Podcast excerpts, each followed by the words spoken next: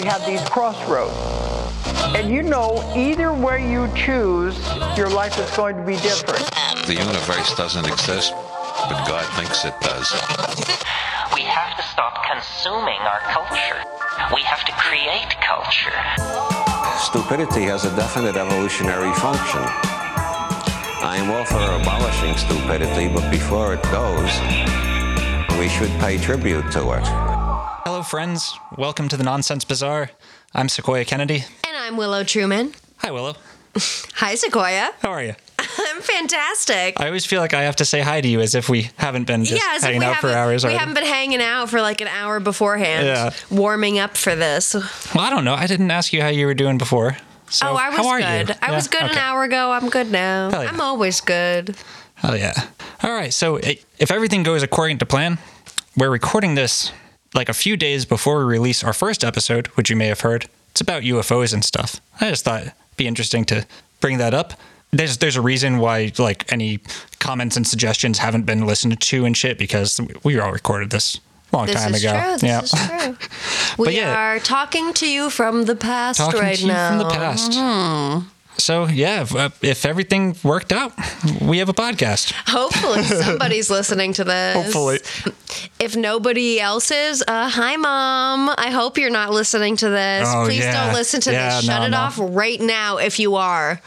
Oh, it, this is going to be a good one though.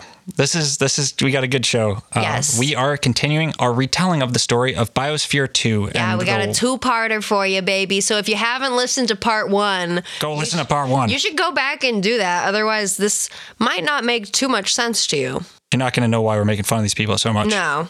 But yeah, when we last left off, the biosphere had been built by uh, the Institute of Ecotechnics, or the Synergians, or whatever you want to call John Allen's. Biospherians? The Biospherians. That's the worst one. Yeah, it's hard to say. Synergian is cool. Synergian sounds like a sci-fi race. Yeah, like It's kind of, yeah, synergy. yeah. And I like the, you know, the word sin in there. Makes it kind of Oh, dangerous. it's, it's kind of like, sexy. Ooh, ooh, sin. sin. Nothing about the biosphere was that sexy, though. Yeah, no. No, They couldn't even do any drugs in there. No. What did they like? They brewed their own alcohol and stuff out of like plants that they Yeah, grew in they the brewed, like, biosphere. banana wine and shit. Yeah, I bet that's one of the first things they tried to figure out. It's like, okay, how These can nerds, we? I don't know, man. I think that was when like they realized that they were locked inside a fucking box with a bunch of people they hated. Uh huh. That they're like, we gotta, we gotta. We're start brewing trapped. the liquor. Ah, okay. So yeah, so we're picking up this story right as We're the biospherians.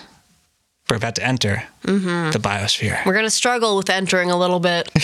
like literally, I watched the documentary on Hulu.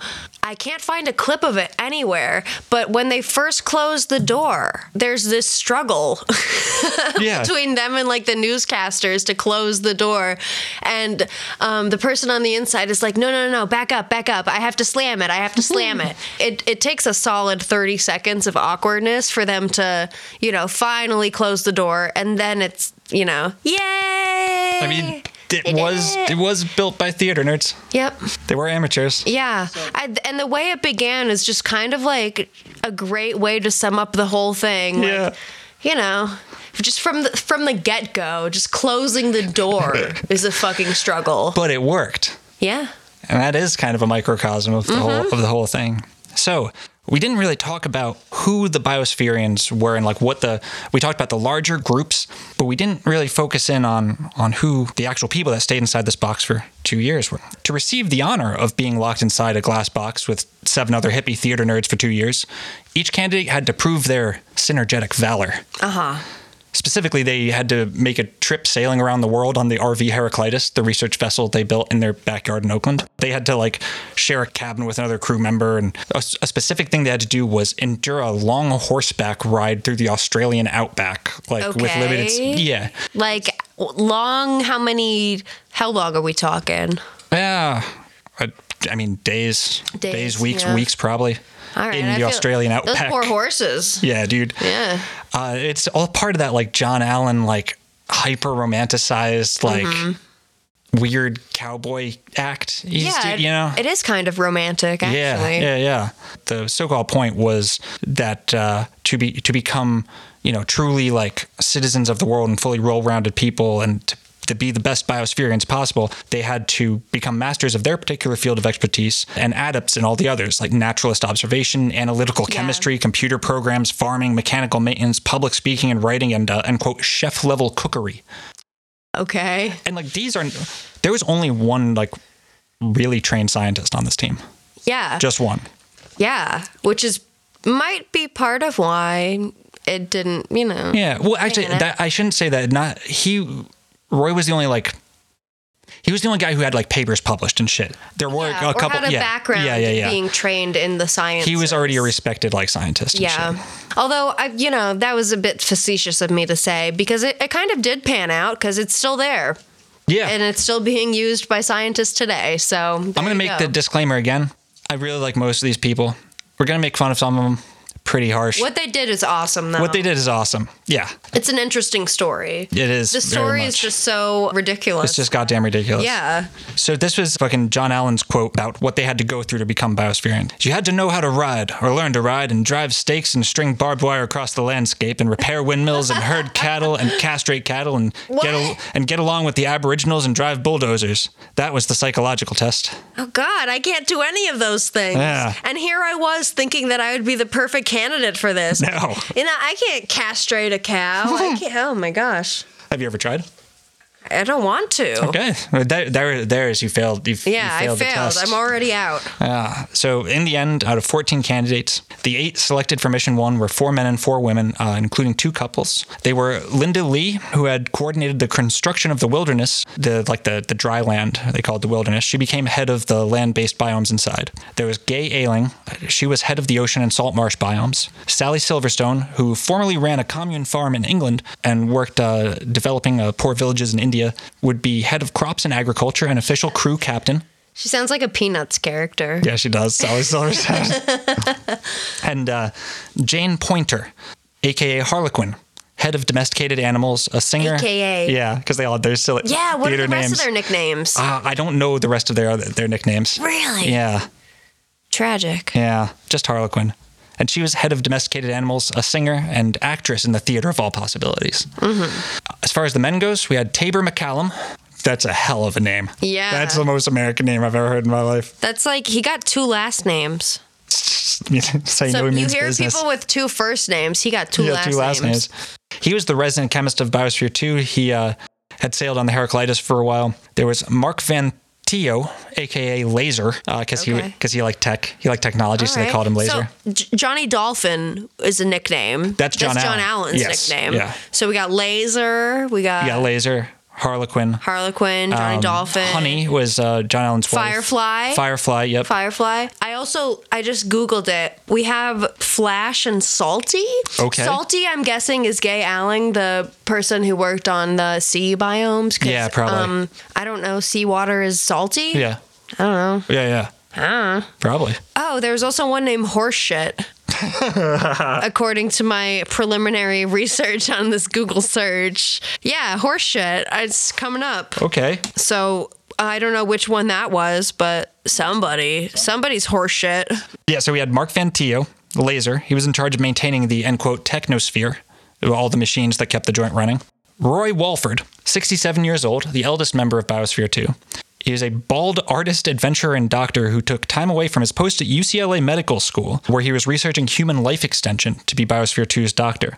Uh, Walford was obsessed with cheating death and extending human uh, life expectancy past 120 years, like then. Like He's my right then. favorite. Absolutely, He's my favorite dude. out of all of yeah, them. He's I- like a yeah. mad scientist that has no knowledge of science, but he's like, ah, He's awesome. like he's so cool. I would love to just hang out he does him. have knowledge of science, though. He's like he was the only respected one. Like he was No actually shit. respected by the scientific community. No yeah, dude. Shit. what, what was his nickname? Do you do you think he's horseshit? I don't know. Maybe he was like he he wasn't part of the like ecotechnic stuff beforehand. He like came in right before the biosphere was like finished being built. Um, yeah, I, I actually had wrote down he is also far and away the coolest biospherian.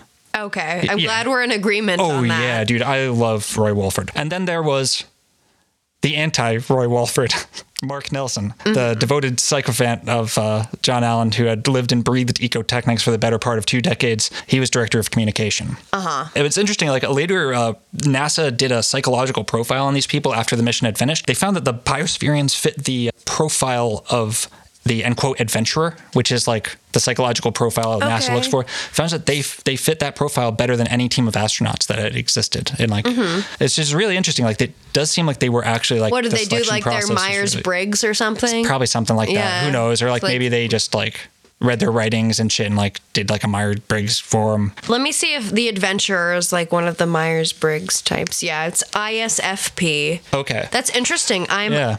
INFP. That's what I am too. Oh my gosh! Look at us. what are we? We're the the weirdo. Yeah, yeah. Yeah, whatever. Yeah, we're the mediator. Okay. Lame. Yeah, I'd I wanna be rather. the. We're we're so close to being the adventurer. Yeah, what's the if difference? only we could observance versus intuition. I think. Oh.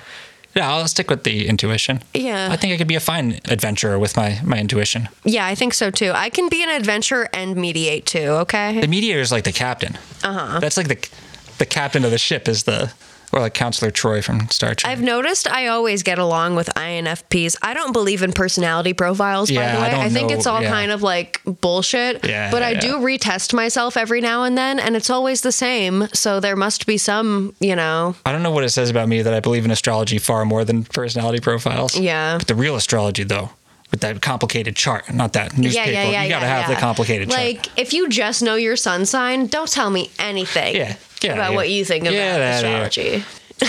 you poser. Anyway, speaking of posers, oh, not really a poser. That's mean. Um, there's there's this dude Bernd Zabel. He was initially slated to be the fourth man on the Biosphere crew, and this is Yeah. uh, just to illustrate because we're we're building these people up a little bit right now. Yeah, yeah, I'm gonna yeah. break them down a little bit again. We got our Because whole crew. lest we remember, some of them are pieces of shit. Uh, so Bernd Zabel was supposed to be the crew captain, and he was announced as the crew captain when uh, the lineup was announced at the Biospherics conference in 1990. So uh, a press release claimed that Zabel had an end quote unforeseen medical condition that precluded him from joining the mission. In reality, a few months before D-Day, Zabel and fellow biospherian Jayne Poynter had gone to John Allen and Margaret Augustine with uh, very bad news. According to according to Jayne's calculations, the agricultural area of Biosphere 2 simply wasn't big enough to feed eight people. They would they would not have enough food on the inside. Sorry, buddy. We don't have enough room for you. Well, no, no, no, it wasn't that. So it was Zabel who came to them with that information. So, so you know, what would like the the fearless leaders of Mission Control? What do you think they should do when they're told they're not going to have enough food? Maybe like let them bring food in, or do you know? yeah. Um, yeah, I don't know. Just be like, hey, yeah, you can bring a few like bags of rice in or whatever, whatever Yeah. you need to do. That's fine. Or even say like, no, no, no. According to our calculations, it's going to be fine, and if it's not, like, we'll fix it later. Something like that. Mm-hmm. Do you know what they did? what they do? They fired Jayne Poynter and Bernd Zabel on the spot. Oh, okay. Yeah, yeah, yeah. When they couldn't find a replacement for uh, Jayne, they rehired her. But uh, Bernd Zabel's place in Biosphere 2 was given to the consummate ass kisser, Mark Nelson. Oh. Yep. So that's going to be a theme. Mark, huh? That's going to be a theme. So, asked how the candidates were chosen, Roy Walford would later say, uh, by what they could contribute and how much they could be controlled. nice. Yeah. In the days and weeks leading up to their departure, some of the Biospherians were beginning to get seriously freaked the fuck out by John Allen and Margaret Augustine. Linda Leigh said, end quote, when it was getting towards the time we were going to go inside, several of us said, let's just stick this out until we go inside, and then we don't have to deal with any of the management from the outside. Let's just get inside. We know how to run this place, and we know what's best for it, and let's just get through this. Yeah. Jayne Poynter put it more bluntly, referring to John Allen, unquote, he was scarily wacko, but we were so committed we couldn't put the brakes on at that point. Scarily wacko. Yeah. And this is the man who you are kind of relying on to help this thing go Yeah. smoothly. He's the genius. But I guess it's almost like that sunken cost fallacy. Yeah, exactly. Like Exactly. I've already put so much time and energy into this. I can't just back out now. And that's the thing is so many of these people really believed in what they were doing. Yeah. They saw that there was merit in what they were doing. Considering they had built this thing. Yes, and they put so much work into it. Like, you know, might as well see this thing through, even though there might be members of the crew that, mm, mm. but September 25th, 1991 was the last day before, in quote, closure. The biospherians were still dashing around, bringing in decorations for their apartments and posing with forced smiles for final photos. Yeah. They, the cleanup crew was scurrying around to sweep out the trash left over from the construction. they were scaling the walls to scrub the agricultural biome windows one last time to maximize the light reaching the crops. Two uh, Lakota Indian elders they had invited built a sweat lodge on the ridge behind the biosphere and led the biospherians inside for a ceremony. oh yeah. You Oh, got to yeah. do all gotta. the. Yeah. you know, at- that night they lit off fireworks into the sky over the completed biosphere too in a huge celebration. There were 2,000 people there watching this celebration. Psychedelic Godfather Timothy Leary was there. Woody, Okay. Woody Harrelson was there. Okay. Yep. And then the next morning, September 26th, it dawned sunny and clear. And thousands more spectators arrived to watch the final rite of passage from the lawn under the curving white walls of the human habitat. And I'm uh, quoting Rebecca Reider's uh, book Dreaming the Biosphere right now. True to the builders' long desire for a synergy of world traditions, in front of the crowd, the Biospherians received blessings and prayers from special guests. Lakota Indian elder Dan o- Old Elk in his feathered headdress, a traditionally dressed, I'm gonna, I'm gonna fuck this uh, pronunciation up. Oh God. Hui- Huichol Indian woman from Mexico. Yeah, they like brought a little bit of everybody. in. Yeah. They were like, we need a Mexican dancer. We need a Buddhist monk. We Yep, need they a brought a Crow Indian. monk. Yeah, yeah. We need like, you know, even though none of us have ties to that culture at all, we just need them to come here and Yeah. do a little dance. Yeah, do a little dance for us. Yeah, just be, you know, uh, here's our performative hippiness. Yeah, be part of our production. yeah. Yeah. Yeah. Each of the Biospherians gave very short speeches before closure. The only one that really matters is Roy Walford. Yeah. Who, uh, grinning ear to ear like a bald grandfather elf, said, There's a hell of a good universe next door. Let's go. Yeah. And god damn it, I love that so much. I do too. love That's a so beautiful much. quote. And so, under the swooping of helicopters and the shutters of cameras, the eight Biospherians in matching navy blue jumpsuits walked down the carpeted path into the biosphere from which, except for one little hiccup, they would not return for two years. John Allen stood at the door in a wide brimmed hat, grinning, and embraced each of them in turn with a final bear hug. They entered, and the biosphere was sealed shut. Mm-hmm. After much struggle. Yeah. Like literally struggle closing the door. Yeah, literally struggle closing the door. Like it didn't Yeah. it didn't uh it didn't get sealed shut that that easily. I mean, you would think they would like test that out a few times before doing it. Yeah. Like, I don't know. That's just like the funniest fucking thing to me. Yeah, yeah. Like with all the cameras and press around that like, all right, they're going in. It's- it's finally happening. oh wait, oh shit, no, they didn't close the door properly. Okay, try again. Nope. Nope. Still oh shit. Can you back away? It's such theater stuff. It is It so really- funny. I can't believe it, but I can. It just like it's the icing on top. Yeah, yeah, exactly. Cherry on top of this like shit sundae. Yeah. That will. I think I. I just love the ideas that they had behind this. Yeah, yeah, absolutely. You know. So, despite the fact they hadn't gone anywhere, the entire production was filled with the trappings of romanticized exploration. Yeah. They even entered the biosphere in red and blue jumpsuits designed seemingly to conjure up images of generic science fiction. Such cool jumpsuits. I know, they are. They did a good I job. I love how um yeah they have like the little sleeve that propels out. You know. Yeah, the like the armor. Yeah, The so you have like a, a bit of a shoulder. Yeah. pad kind of going on, but Yeah, not yeah. really. Like I know that you guys have to like get pretty much entirely naked whenever you go to the bathroom, so like it they- looks cool. They but never wore those again after the, going Yeah. in until they came out. They put them back on to come out, Oh, but they did not wear those at all inside. it's just part of the theatrics. Just part of yeah. the theatrics. You know, they use All the about the theatrics. they use the language of NASA, mission control, crew, captains, etc. Uh, on the wall of their conference room hung a banner borrowed from the Explorers Club, a group of professional explorers, whatever the fuck that means. They're the adventurers. Yeah. Just a bunch of rich fucks that sail around the world having fun, probably. Later in the expedition, they would communicate via ham radio with a team stationed at the South Pole and Antarctica, sharing stories and seeing themselves as kindred spirits, doing Okay. basically the same thing, right? Yeah. Yeah. Okay. They're in a fucking walled garden in Arizona. You're Yeah, like, I know your struggle, uh, Antarctica people. right? Like I don't know, unless you know that's where the the Nazi reptilian base is, is in um, Antarctica. Oh, they would have good greenhouses there. yeah, They so absolutely would. That's the entrance to their hollow Earth. It's over there in Antarctica. I wouldn't be surprised. I, I, I wouldn't be surprised either. But I mean, like, also, life inside the biosphere was almost as boring as and repetitive as a long journey into space. Although it was a beautiful garden instead of like a spaceship, you know, with no gardens. There's a At least you big have like your friends there too. They had a beach and shit. Yeah. yeah. Yeah, they did have their friends uh, for a little while.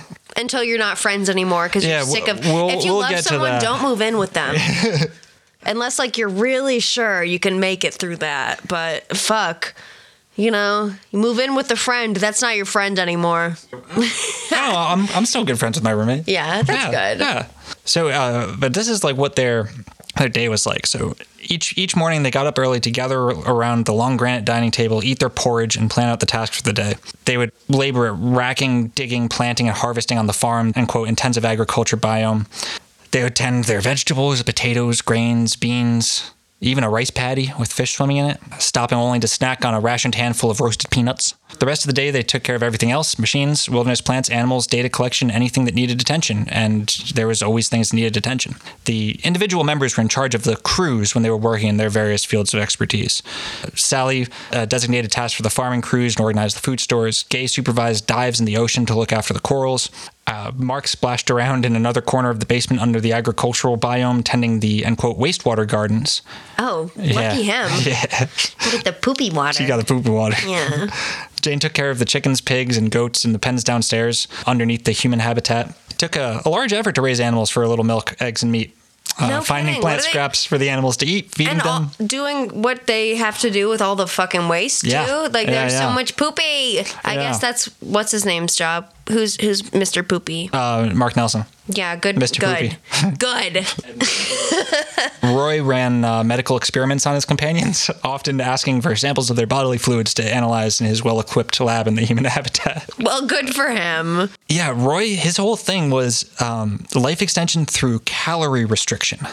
Ooh, I don't know if that's the way to do it. He had some real results, like real ass published shit. Like the less you Kept- need to survive, the better. Yeah, you, like his idea is basically that it just it's a lot of stress on your body to eat food that you don't food. need, you know. Yeah. So he was just like he really did look like Nosferatu because he was already skinny as Mm-hmm. fuck. But his he like had a book called like the 120 year diet or something because he thought that like 120 would be the average age people would live to. But he was also um, the only biospherian who remained on speaking terms with all the other seven after the mission was over. And he was a maniac of an artist, a videographer, painter, and a musician. Yeah, that's how we have most of the video Yeah, footage. Roy even made some weird as fuck music videos inside the biosphere. Yes, he did. Here's a here's a clip of Roy Walford and fellow biospherian Jayne Poynter's music video for their song oh. "Ecological Thing," Yes. which was produced inside the biosphere. I'm so excited.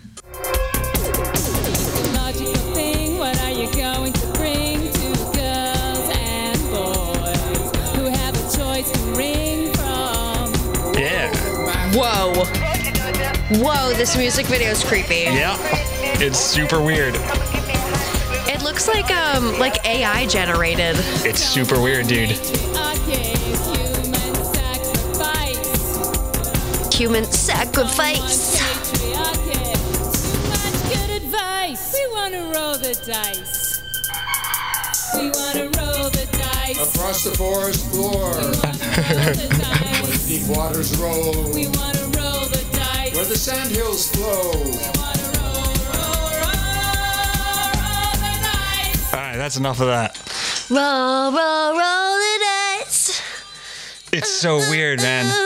It's when his like little bald head pops up in the Yeah. like, in the middle of the screen, and he's like he's like shaking his face around and like yeah, it's really disturbing. It makes me respect him more. No, it's really cool. Yeah. like it's creepy, but like I love it. Yeah, me too. Uh, it's the music is like not great. Without the video, I wouldn't tolerate Yeah. the music, but with the video, it's perfect. It's it's knockoff B52s. yeah, You know, that's but what are you gonna do? yeah. Well, He was a, he was a that. doctor, not a musician. Well, he is a musician too, just primarily a doctor. Yeah. So you know, just to reiterate, this motherfucker is collecting your bod- bodily fluids and telling you you're going to live an elven lifespan by not eating. This might have been the wackiest place on Earth for a time. For this brief period, this might have been the weirdest location on planet Earth. Yeah, I mean, it took a lot of concentrated weirdness to create it. Yeah, like over the course of like a lot of time. Yes. decades of concentrated weirdness without a lot of drugs. Although the way Allen and Augustine act, that's that meth shit. Like that's like it's the same shit as like when cult leaders start Yeah. going crazy. It's always when they start doing meth, and it's always that same type of shit. Mm-hmm. I bet they were fucking blowing some crank in the, Uh, it's entirely office. plausible. Yeah, It, yeah. But they uh, inside the biosphere, they didn't have any crank, and their labor was not glamorous. They passed long hours, not just in the fields, but in the concrete walled basement. Play a lot of card games. Yeah, That's they- what I would do. Yeah. But they also developed like enormous personal emotional sensitivity to the biosphere, like mothers caring for a demanding child. Quoting Rebecca Reider again, each day Linda made her rounds through the terrestrial wilderness, giving each biome its health checkup. She waded through the dense rainforest, around the concrete cloud forest mountain, along the tiny snaking stream and pond, checking the soil moisture as she went, and poking through the plants for wilting or brown leaves, which could indicate soil chemistry problems. From there, it was a short but diverse walk to the other end of the, of the wilderness, through the savannah's thick grasses, on cliffs hanging high above the ocean, and then down the steps among boulders into the desert pyramid at the biosphere's far south end. Walking through the desert and thorn scrub, Linda peered around for green buds and flowers, signs of plants coming out of dormancy, to help her decide when to rain on them. Each day, she also fed monkey chow and dried fruit to the galagos, topaz, opal. Monkey chow? Yeah, Mon- the uh, the bush chow. babies. Oh, okay. They had five bush babies, The or bush a bunch of bush babies, babies in the there. bush babies. Their names were Topaz, Opal, Oxide, and William Kim. Poor William Kim. It's like, why? Why? Come on. Oh, they they became like their pets. Gay Ailing had nurtured the ocean and coral reef since its inception, uh, or since its conception years prior to their actual mission. She would write later on, "It was never something that I could leave. So for at least six years, I literally never left the site. If I'd go into town, even for an evening, I'd have to make sure someone was there to respond to the coral reef. Because if the waves stopped, if there was a burst in the savannah overhead irrigation and, and water flooded the ocean, if pumps went off and started spewing out salt water into the basement of the savannah systems and contaminating the rest of the biosphere, it was a 24-hour, six to eight-year journey of learning how to live with a coral reef, from the nutrient controls, temperature controls, salinity controls to the algae management. Like. This woman learned how coral reefs work. Yeah. She learned everything about them. Thinking about like all of the people in the biosphere, almost like the Abrahamic version of God that Yeah. people imagine like looking over Earth. Like Yeah, man. they were looking over their like respective biomes and people are always like, Oh, like if there is a God, why would he let such terrible things happen? Like, I don't know, because he needed to go cook dinner for a little bit and wasn't watching. You're paying attention somewhere else. yeah, right? There's something Like, cooler going on. that's how these biospherians must have felt like looking over their perspective things. They're like, oh shit, I'm Yeah. like literally the god of this place. Yeah, there's a- so I can't walk away, can I? there's a really cool discussion in uh, Rebecca Reider's book Dreaming the Biosphere about like the place of the garden in myth, like Yeah. how many myths we, we build out of the idea of gardens and tending Mm-hmm. to things and shit. Uh, one of a lot of reasons to read that book. It's really really great. But yeah, like there there is this difference between living in nature and tending a garden, you know. And they were Yes. definitely like they had these illusions of living in nature, but they were tending the craziest garden that's ever that's ever Yeah. been. Was kind of A it very man-made garden. Yeah. Yeah. And they, but they did live inside of it and live with it too. And they noticed their own bodies changing to adapt to the different environment. It's almost like it becomes an extension of themselves. Like it is part of their body, the environment that they live in. Mm-hmm. Yeah, Gay Ailing wrote that she felt herself undergoing a, end quote, molecular kind of change after several months inside, as though her own organs and cells were adapting to Biosphere 2's unique chemical pathways. She wrote, Yeah. I could feel a very different tempo, different quickness, different vibration. Uh, it made sense, she reasoned, because, end quote, Biosphere 2 is operating on very different cycles than Earth. Actually adjusting to the matter flowing that fast, which is much faster in Biosphere 2 than it is on Earth, would take an impact on one's body. So, like, it was, you know, sealed off and it was this totally different environment. It wasn't a recreation, it was a totally different environment. But there was another reason for the Biospherians to feel a physical change in their bodies. They didn't have a whole heck of a lot to eat. Turns out that when Bernd Zabel and Jayne Poynter brought the data to John Allen and Margaret Augustine saying they wouldn't be able to grow enough food to sustain eight people, they were right. And when John Allen told them to stop being negative and fucking fired them, he was being a huge asshole because Yeah. they didn't have a lot of food. Yeah, that's not good. Uh, They were, yeah, they were subsisting on like 1,700 calories a day for a while. Um, oh, that's um. It's fine That, if you're not. but not. I guess they they were very active. they're doing the day. manual labor for Yeah, like 12 hours a day active during the in a day, so- fucking greenhouse in an Arizona summer. Because that's kind of like, that's pretty much the amount that you would burn if you didn't do anything all day. Right. So if you're doing a lot during the day, then that's, you gotta have more than that. Yeah. A lot more than that. This did mean, of course, that Roy Walford accidentally stumbled into a perfect environment to test his uh, theories on ca- calorie On restriction and human health. Uh, Once they had fixed the food problem by, uh, you know, importing a small amount of intensely bland food, which Importing. must with like what? Like oatmeal. I think just like gruel, like parched, whatever, like whatever gruel's What- made out of. yeah. whatever. I don't know. I don't know. Can I? You look up just like buy gruel online. Like, what would they send you? I don't what is know. what is gruel made out of? But, I mean, they also fixed it by like adjusting their stuff and like, Yeah. and they like started focusing on different plants. Like, I would farm a lot of nuts because that's like a high source of protein and calories. Like, but without a lot. yeah, I don't know if that really wor- like the things that Yeah. Oh, really worked well were uh, sweet potatoes and and carrots, and so that meant that they were getting a fuck ton of beta carotene in their diet every day. They were turning orange. They turned orange by the end of it. They walked out of there. they literally? Yeah, they literally they were fucking orange by the end. Oh shit! But they were fucking healthy. I mean, they, they all looked like goddamn Prince Philip by the time they got out. That's not ah, good. no, it's not. So they look like they've been dead for a decade. they look like the fuck. They look like Roy Walford. They look like a goddamn crypt keeper. Yeah. But Roy's test showed that all their bodily systems were functioning like markedly better than before they went in. Okay. Like a lot better. There was a point in time where the test for like chemical contaminants in their bodies shot the fuck up and they're like, what the fuck? These chemicals aren't even in here. Turns out that you store a lot of toxins and nutrients and shit, all the chemicals in your fat. And they Uh-huh. just burned off all their fat, and so Roy Walford's looking at their piss, finding all this like all these toxins and shit. It was the stuff They're they had accumulated from years, like the years of their life. They, had, Peeing out the they toxins. yeah, and then it like dropped No precipitously. kidding. Yeah, I, I always used to wonder like so when you lose weight like where does it go right like i'm losing it where where is it going like Dude, you breathe most it of out literally gets burned. Yeah, and then you, you breathe, it, breathe it out. out. Yeah, I, and i guess you pee some of it out too yeah. I think it's it's mostly breathing it out. yeah that's how you, move breathe it out Yeah, mostly in your like sleep too it's crazy. yeah right Um, speaking of breathing, the differences in composition between the biosphere and planet Earth also manifested in the atmosphere. So, alongside the chronic lack of calories, the biospherians were also experiencing a chronic lack of oxygen. Yep, that's right. Their atmosphere had too much carbon dioxide, not enough oxygen.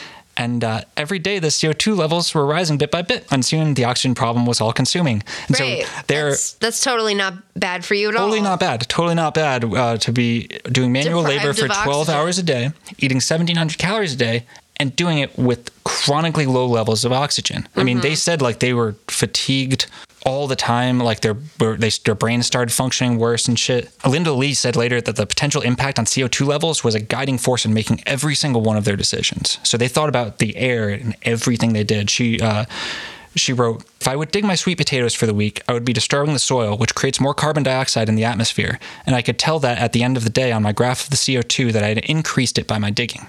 So I would try to organize my harvesting based on when there was the most light or sometime during the day when it made sense in terms of carbon dioxide. They had to just like do all this crazy shit to get the oxygen levels right in the air.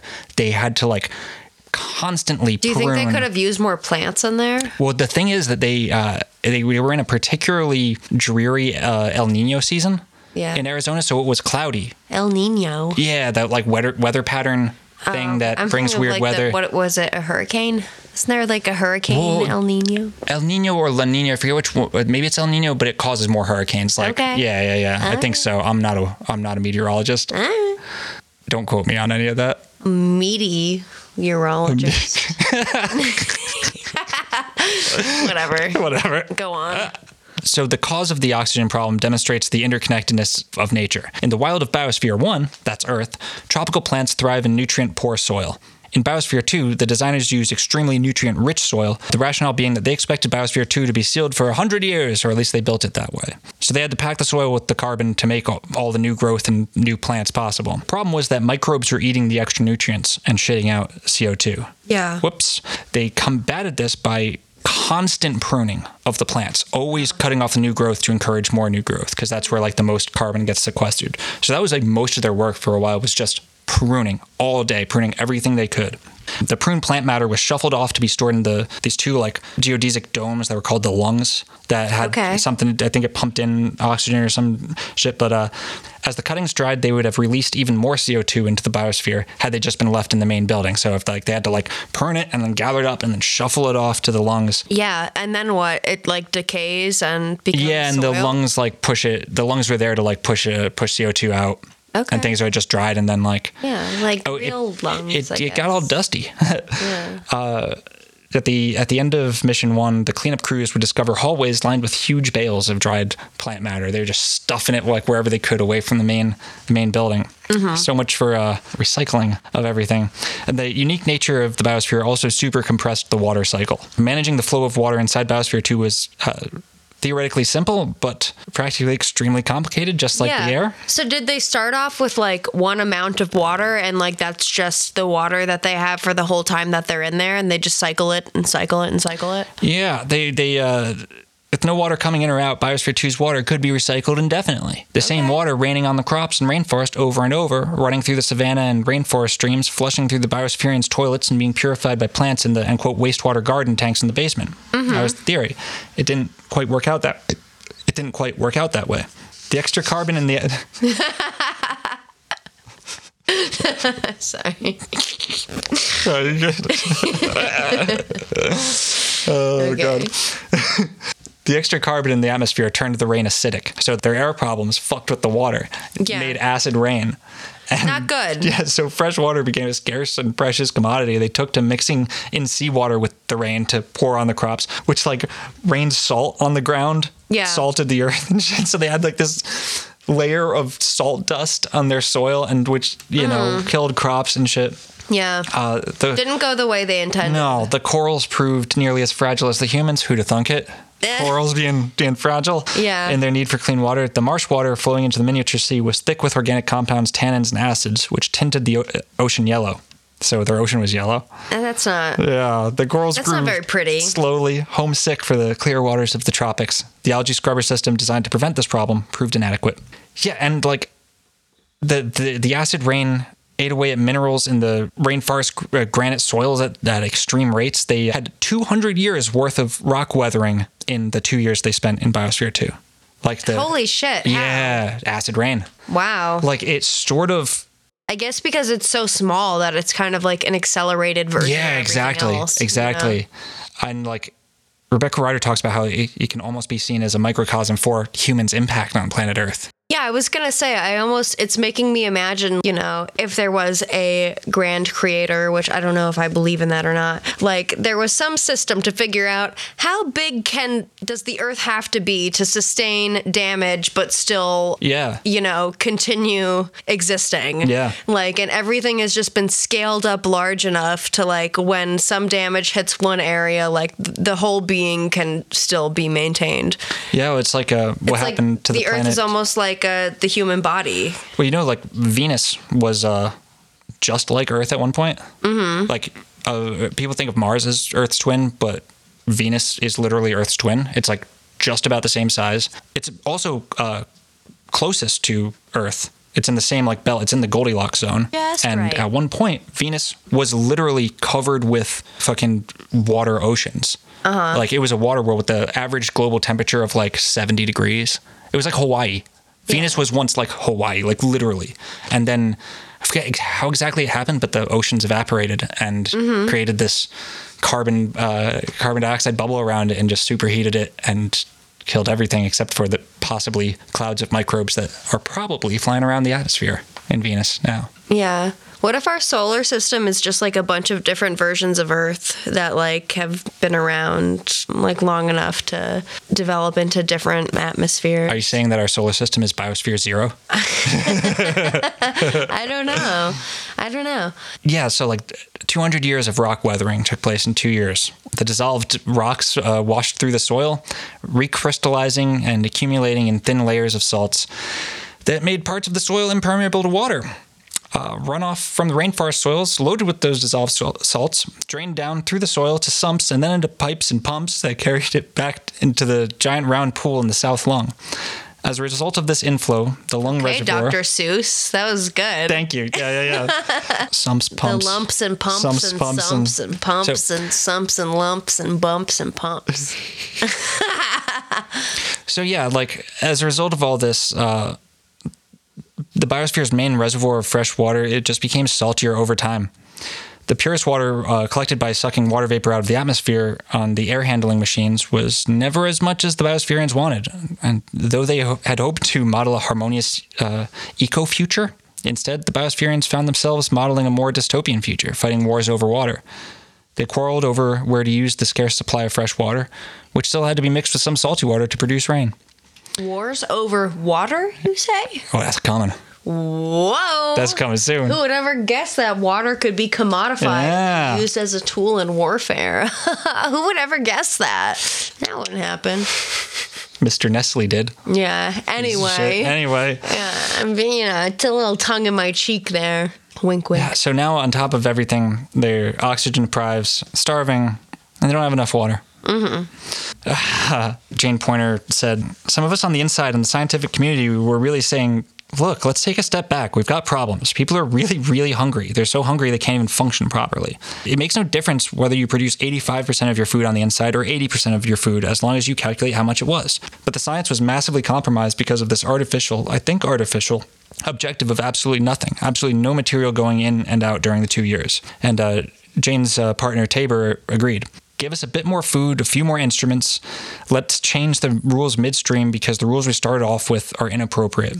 He wanted to do more chemical research and not spend his time fighting hunger and shit. Like, mm-hmm. but the image of a self-contained world had become too powerful. Yeah, that's the thing that sucks is like, you know, you go into something like this as an experiment and you kind of know that it's not going to go perfect. So why not be a little bit loose with your rules and just, you know, account for stuff that comes up during the experiment that, oh, okay, we need more of that. Yeah. You know, it's okay Because- to account for mistakes like that. Yeah. Because now's the right time to do it while you're still experimenting and not actually trying to colonize Mars. Yeah, like right? this is your first run. yeah. Like, So- and they already had a huge network of machines running this thing. Mm-hmm. You know, that's the thing. Like the irony of that, like none of them were concerned by the uh, massive power plant that was literally sustaining their self-sustaining world. Rebecca Reider writes, they paid intense attention to carbon dioxide levels in Biosphere 2, where they would feel the effects of their own actions, but the project's ecological effects on Biosphere 1 were harder to grasp, farther away. This blind spot seemed further evidence of the environmental consciousness they were already exhibiting. It was physical and emotional connection, not intellectual abstraction, that propelled people to care for their environment. I mean, it's it kind of sounds real ugly by the end. Like out of the 25 vertebrate species introduced into Biosphere 2's wilderness, 19 went extinct. Eh. Yeah, hummingbirds disappeared. They might have been eaten. Also, Earth has a pretty bad track record Yeah. of Yeah, making yeah. things go extinct. So you know, it, it happens. Lin- Linda thought the bush babies might have eaten the hummingbirds. Yeah. Yeah, the bush babies themselves. Adorable. Yeah, How cute. it's like a really adorable image. Aww. fucking. They had two baby uh, galagos that were born outside. Uh, two baby bush babies. Baby bush baby. Baby bush babies. And one went exploring Biosphere's machinery and died of electrocution. That's the brave one. That's the one that would have like developed into a human if Yeah, they kept exactly. running the experiment long enough. Become the god in the machine Really of though, Biosphere like, 2. like let's make a biosphere three and see how long evolution like. if we can super compress the water cycle, we? can we super compress evolution? I think we could. think we Let's see can. what the fuck happens. you know, all the bees and butterflies, which were supposed to pollinate the rainforest, uh, they died too. Oh, that's not your not world's good. not cut out Yeah. for much long after that. Once your like pollination Yeah, there's goes. one species that that did great though. The tiny crazy ant. Oh my god! Yeah, uh, Good the, for the- them. The, Paratrechina longicornis. That was a stowaway species. They didn't bring that in, but it thrived. The what? The tiny crazy ant? It's called uh, it's it's called the crazy ant. It's a, Oh. but it's a tiny little ant. Oh, okay. I thought Yeah. it was called the tiny crazy ant. No, I kind of said it though like, to make it sound like it's called the tiny crazy ant, but The crazy. it could be. I mean, like of that. course the crazy ant would survive. It's Yeah. like like they're all Italian too. I don't know why, but like they are. Oh, fucking biosphere kid. What are you doing? Get the fuck out of here. Yeah, This is my house Yeah, now. get the. Fu- I'm walking in. Like they're like we weren't invited here, but we're here to stay. Okay. Good for them. It was sort of like a super compressed in, invasive species cycle too. Good for Because they outcompeted everything. They're typically found in uh, disturbed tropical and subtropical ecosystems and cities. They loved biosphere too. They attacked larger insects in swarms. Um, a later entomological study determined that, in essence, the entire biosphere had become one enormous ant colony. Out of all of the invertebrates in Biosphere 2, the team found, quote, the only ones that now thrive are species that are one, ant mutualists, uh, hom- homopterans tended by ants. So the, What the fuck did you just call me? I think that's like species that ants keep around to tend to them because they need them. Oh, and okay. two, ant resistant, well armored isopods and millipedes. So yeah, big, the big Like tanky crabs? bugs, like centipedes, millipedes. Okay. the, those guys and like Yeah. yeah or the three the ones that could escape ant attack by being very small and subterranean Okay. cockroaches also ran, ran rampant in the kitchen and farm multiplying so quickly that the biospherians vacuumed them up and fed them as a snack to the chickens Nice. So- Ew. I don't know why I just googled ants versus centipede, but Oh, like God. this Oh, that's gonna be fucking gross. It's gonna be yeah, gross. it's really gross. I don't know why I just did that. Obviously, I don't like it. so this thing's beginning to seem less like the garden of eden and it doesn't sound good right now It's the crazy ant palace. yeah it's like it's a fucking crazy ant pal. And they're like, "This is our home now, you stupid humans. There's more of us than you." Yeah. There was uh, another vital system that almost broke down as well the interpersonal dynamics. Oh shit! So you can't breathe, you can't eat, and you don't even have a friend to Got it. lean on. Well, you had friends. They split cleanly into two factions by the Oh, six okay. month mark. Bound to happen at some point. Yeah. Well, actually, that's that's an interesting thing. Like NASA people said later, I forget which one of them was talking to uh, some NASA scientists, but they're like, yeah, that's just a thing that just happens. You guys That are textbook. humans do. Like Yeah. every isolated group splits into break into- factions. yeah. One v one. It's happened literally every single time there's We been a can't stop doing it. Yeah. We love the whole like us versus them dynamic, It's good pattern. versus evil, Yeah. something. We love binaries. yeah. It's probably because we're in a computer right now and we are made out of binary code. No. That's silly. Simulation theory is silly. I know. It's I love silly. it though. I know. It's fun. It's so silly. It's fun. Get I'm ya- not real. You're not real. Get you some goddamn Gnosticism like an adult. Um, get you some antipsychotics. So the uh, the the factions that the biosphere had split into were based on how they felt about the management, how Uh-huh. they felt about John Allen and Margaret Augustine, essentially. One group, which we shall refer to as the Loyalists, they were Mm-hmm. Sally, Mark, Gay, and Laser. And even though like Gay had had some problems with John Allen and shit. Like, Yeah. as we talked about a little earlier. So they were the agriculture director slash crew captain, director of communications, marine scientist, and technology wizard. They were John Allen's loyalists, following to the letter the instructions that Allen phoned in for mission control. Roy, Linda, Jayne, and Taber, the doctor, wilderness ecologist, animal caretaker, and chemist, were on the other side, sick of the biosphere's outside management regime and sick of their crewmates' loyalty to it. Roy said, uh, Four of us were not on the side of management, and four were devout followers of John Allen, which was interesting language to use. Roy had Roy knew what was going on. yeah. Jayne Taber and Linda had all worked on Biosphere 2 since its genesis, and they like were all about like the theater of all possibilities. They were all about Synergia Ranch, Heraclitus. Roy joined joined later to become the Doctor, but now those four felt alienated from their like one time fearless leader and irreconcilably split from their other four crewmates. Jayne said, "At six months, we all kind of tried to pretend it wasn't there, and about the year point, it became clear that we couldn't pretend any longer." social interactions completely deteriorated to the time to the point at sometimes the two halves of the crew barely spoke to each other except when absolutely necessary for work. The loyalist crew, they were loyal to John Allen. He was their inspiration. They truly looked up to him and felt beholden to him. Yeah. I mean, how else do you deal with basically you're living with your coworkers Uh-huh. for 2 years. I don't know, you could really like someone, but if they're your coworkers for a long ass time and also you're relying on each other to help have good living conditions, a lot of tension can build up really quickly if someone's Absolutely. not necessarily like picking up their slack as much as they could be. So, you know, things could get tense quite quickly when you're relying on the same small core group of people for all of your needs. Yeah. Well, what's really interesting, and this is sort of unique to Biosphere, this is sort of unique to Biosphere 2, is that even though they grew to truly hate each other, their work never suffered. Mm-hmm. Every last one of them said that their team dynamics, they were the best team that's ever been. They worked completely in harmony, they worked perfectly the entire time as a team. And I, like a lot of them made a point to stress that. We're like, I hate those fuckers, but like we were a we great team. well together. Yeah. Yeah. You know, and I understand both sides too. I mean, I would definitely be on Roy's team. Like, fuck you, Johnny Dolphin. You know, Yeah. you're trying to kill Although, us. I guess it makes everything easier if you sort of like deify your leader. Or, I mean, You know? here's what G- uh, Gaie Alling said about it. And she's like, right, she had her own problems with John Allen. She said, anytime you're in an organization, there's a boss. Whether you like it or not, there's a boss. And in the case of research and development, Johnny was boss. As for the other biospherians, she said, they can gripe about it, bitch about it, moan about it as much as they want, and maybe they agree with nothing he did, but he was the boss, and he was the boss from day one. Boss baby. He is boss baby. yeah. baby. Uh, the others, on the other hand, were becoming frightened by some of the unhinged displays they'd seen from the director at the helm of Mission Control. Uh, once, when the Biospherians were having a meeting, Roy wanted to tape the conversation.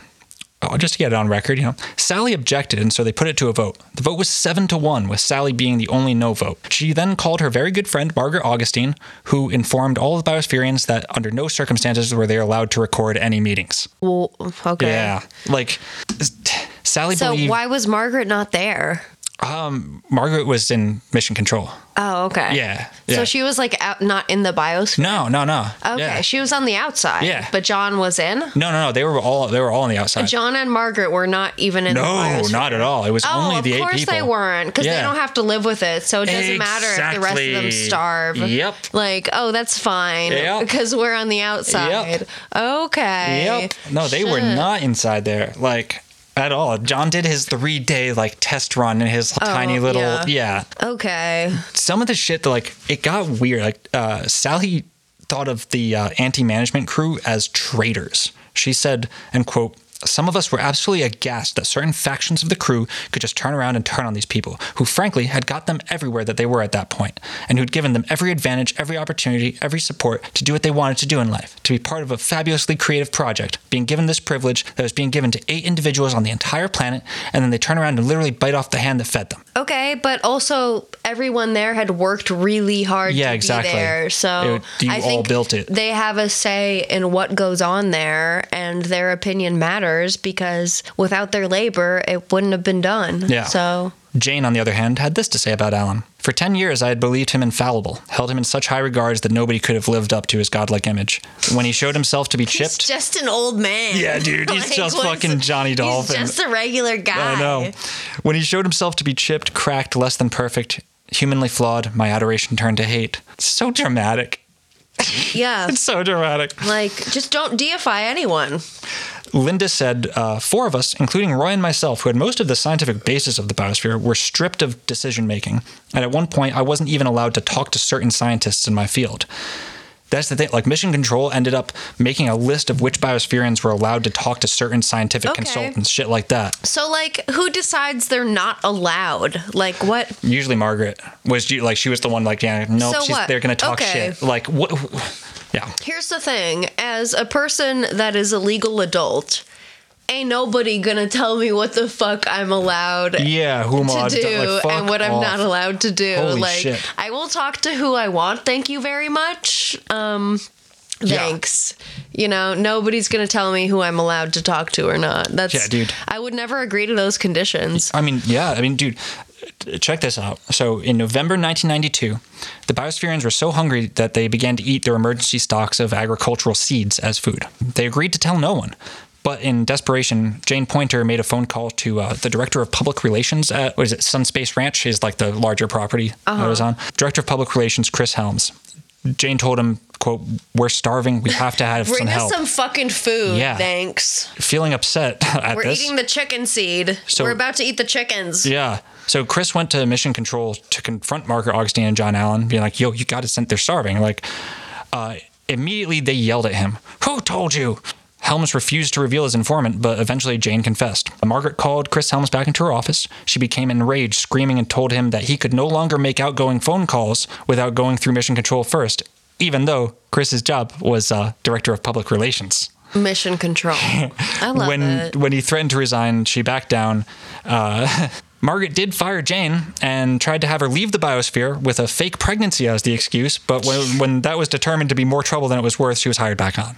Oh my god. Yeah. That's really funny. Yeah. These like fake hierarchical hierarchical like know. um power structures are just like I don't know. Did no one just like think to themselves like this is all made up? Like, you know, Yeah. mission control isn't even like a fucking thing.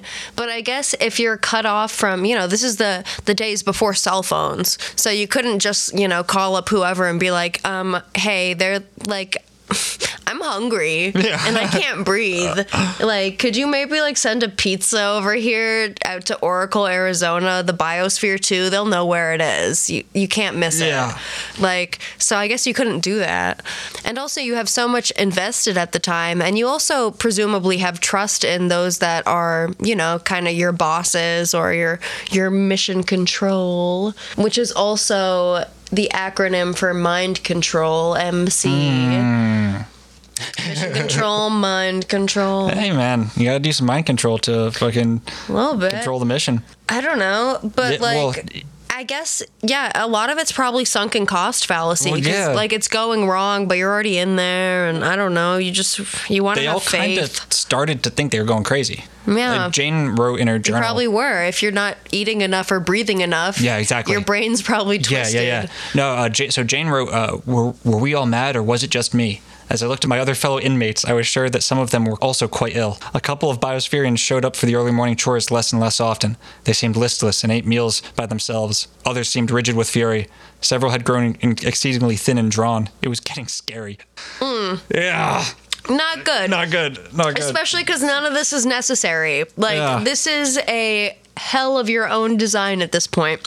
So at one point, Tony Burgess was touring a group of students around Biosphere 2. He stopped at the human habitat window where the, the Biospherians could communicate by telephone with visitors to introduce them to his friend Linda Leigh. Uh, Linda, tell these students what it is that they would really need to be trained in in order to work inside the Biosphere. She replied, they must learn to work with people they despise in order to get a job done. Yeah. it's just like, ooh. Eh, she could have just like picked up the phone and started just screaming. Yeah, yeah, yeah. but again, they they were determined to make it succeed. Uh, Yeah. Roy Roy said, uh, "I don't like some of them, but we were a hell of a team." That was the nature of the of the factions, but uh, despite that, we ran the damn thing and we cooperated totally. Mark, the consummate yes man, was in the opposite faction, but he agreed. The more dangerous part of an isolated group is the psychodrama, he said. But in Biosphere 2, end quote, it was such an evident reality that Biosphere 2 is our life support. Nobody sabotaged the lifeboat. There was this tender love and care and symbiosis. Yeah, I guess it, it brings people together to work in congruence towards like a common goal. Yeah. But like, I don't know. It's so you Sounds know, awful. group dynamics. Yeah. They're complicated. Sounds awful. So the breakdown, both inside and outside the biosphere, was spurred on largely by the media's changing attitude towards them. At first, they were the media's darlings. Like they were like, they're doing the greatest thing that's ever been done on Earth. Like this is the coolest shit. We talked a little bit about that in the first uh, episode. But then, as, soon as they smelled blood, As soon as there was any conflict, the media Yeah. was like, Yeah. You know, that's my impression of the media going mad and like frothing at the jaws. Like, oh, Yeah. no, that's that's what it's like. That's exactly it. I wouldn't involve it at all. If I was trying to get something done, like the way you do it is quietly. Right. You don't let the world in at right. once. Right, right. Yeah, no. So like they, the media latched onto the fact that it wasn't a self-sustaining system, even though like it was never supposed to be. Yeah, it was just an experiment. Yeah, like You know? John Allen did make a big fucking production out of the science, like the it's a self-sustaining system, and also there's a bunch of machines, but that was always part of it. Like it just it just wasn't part of the initial narrative spun by either the media or by John Allen. Uh, Another thing they latched onto was the lack of true scientists and lack of the scientific method. And this is really interesting. The Biospherians didn't have any hypotheses they were trying to test, and that's like when we talk about science and the scientific method. That's what it, Y- like, yeah, that's a big part. That's you have a exactly what an experiment is. and so, like, the interesting question to me about the biosphere is: Can something that operates outside of the of the quite rigid, like, actual scientific method, can it be valuable and can it provide valuable, real knowledge? I mean, yeah. I would say, yeah, yeah. They provided a lot of information, like accidentally, about Right. like how something like this might go. Which was the whole point to like Yeah. provide accidental information. Like, let's do a thing, see Uh-huh. what happens, collect the data. yeah, let's um account for human error, and that's exactly what they did. Yeah, I mean, you're not like you wouldn't. It, it's not science. It's something else. Yeah, it's art. And I mean, like, what even is science? But just like a human, the scientific method yeah, that was developed by people. by uh, So- Sir Francis Bacon. I think. Yeah, so it's that's like fallible in and of itself. don't say that; they'll fucking kill us. They get so angry. Who? Scientists. Scientists? Yeah. Yeah. They get they. I can hear them. Like, yeah, I can hear them I can hear Neil deGrasse Tyson's voice in the back of my mind. You know, the good thing about science is it's true, whether or not you believe in it. like, I don't know. Fuck you, Neil. He's such a know-it-all. Such a fuck. Like science is good, but I don't know. Science is just trying to figure out things that we don't know, and then hopefully we stumble across some information that seems provable and that we can replicate, and we're like, okay, that must be true, I guess. You know? Yeah. That's all it is. And I would say that there's definitely other methods of getting there than Sir Francis Bacon's method, I which is a think pretty you good can one. discover science by accident. Yeah. And I think a lot of science is what we used to think of as magic. Or maybe we just say that like, well, science is like the scientific method, but maybe science isn't the only way of acquiring knowledge. You know what I mean? Precisely. Yeah. If you're gonna Is make that your biosphere 2 science? I don't think so. No, but they it's no, not. it's not. But It they tried to like it pretend that is, it was. yeah. If you're gonna make a point that we can do this thing that's not science, and then like people come at you and say like, "Hey, that ain't science," you have to fucking own it. You have to own that. It's like, no, this isn't science. This is something new. Mm-hmm. But This what's is great is that now it's being used for it. Right, You know, yeah. by the University of Arizona. Yeah, so yeah. even though it wasn't made by scientists, it's like this whole thing was spawned by artists that believed that this thing might be possible. And now I guess it's being utilized by someone. Yeah. Which is nice. doing really and, important, And like- it wouldn't exist unless these people dreamed that it was possible. Yeah, exactly.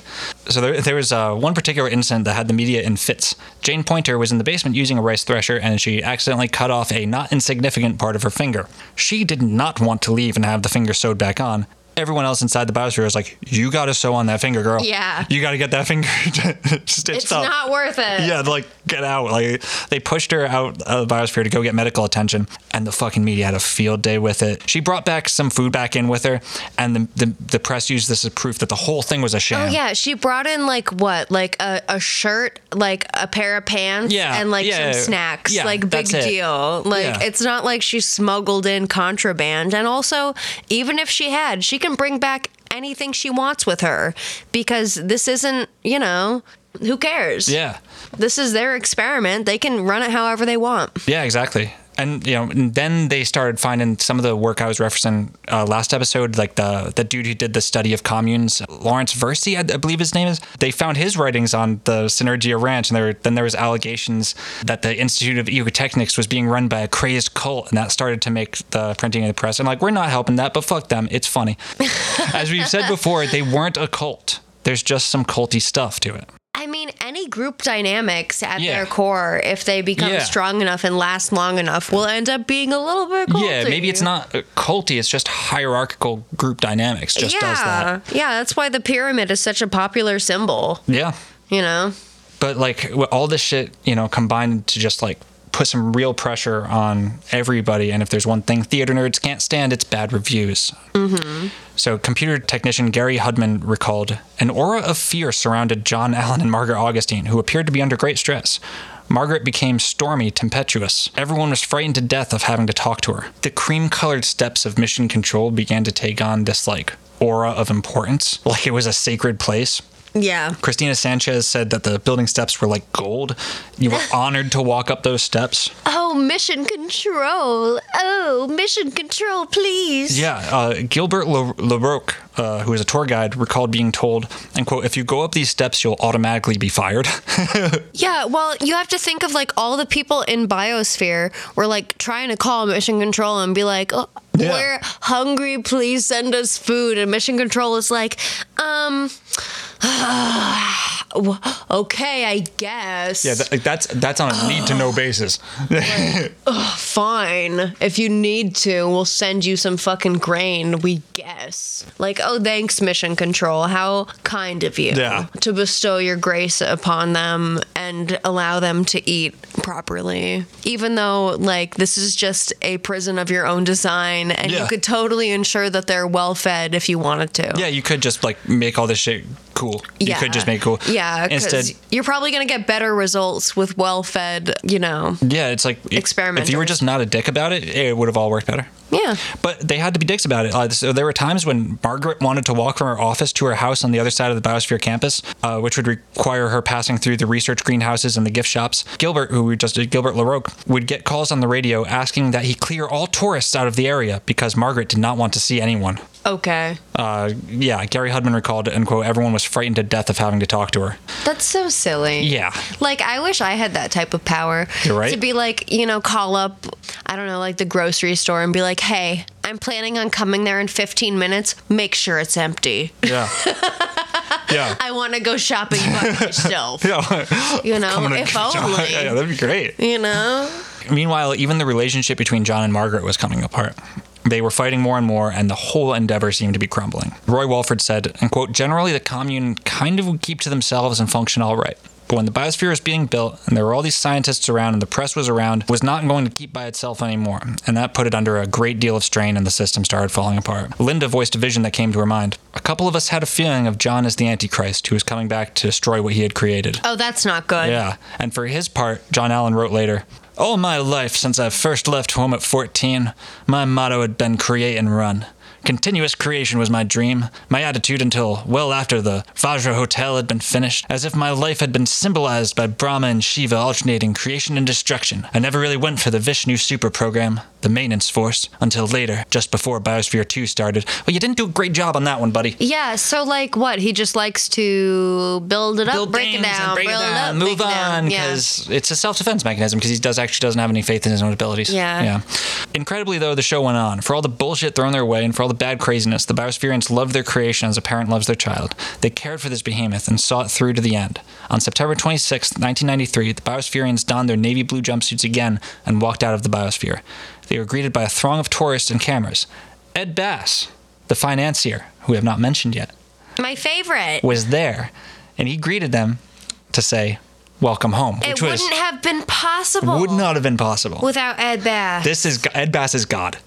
Ed like Ed Bass He is, the the god, of god this of thing. Biosphere he like too. doesn't show up that much. Like it was rare for him to be there, and for him to Here's some be the one greeting him. Yeah. Here you go. So you know the I'm Ed Bass. Here's my money. I'm, I'm Ed Bass. Here's my money. Take my money, please. Yeah. So, did it succeed or fail? Uh, it can't be objectively determined. Art is anything but binary, and the biosphere was, if nothing else, a work of art. Of course, John Allen called it a resounding success. Uh, he, he wrote. I guess. he wrote, uh, this is what he wrote. The results from Mission 1 mean. No, I gotta do the voice. The results from Mission 1 mean that sustained long term inhabitation of worlds in space is possible. Mission 1 also means that humans can learn to collaborate intelligently with this entity that they are a part of on planet Earth. Biosphere 2 proves that life in its totality is a force tending to actively maintain and extend life. Oy. Yeah. Savannah designer, uh, sorry, How, how long did mission one last? two years. Okay. two years. And there was a mission two? I didn't know that. There, there was. We'll get to that. I didn't know that there was a mission two. It didn't Fuck. last that long. Oh, okay. Yeah, we'll get to that uh, a little later on. Uh, Savannah designer Pete Warshall, more humbly than John Allen, concluded We are simple, a species that can hold no more than five or six variables in the mind at once. Dumping 3,000 species into a titanic terrarium is beyond our management capabilities.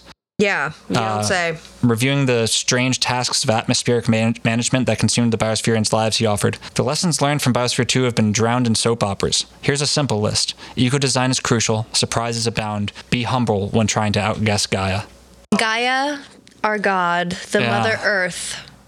Margaret Augustine uh, wrote in the reentry issue of the Biosphere 2 newsletter Not until Biosphere 2 has there been a structure in which to analyze the interaction of human beings with their total environment. And to our pioneers, the first explorers into Biosphere 2, thank you for your selfless commitment and for reminding us that human intelligence and determination can accomplish great things when there is dedication to a cause larger than ourselves.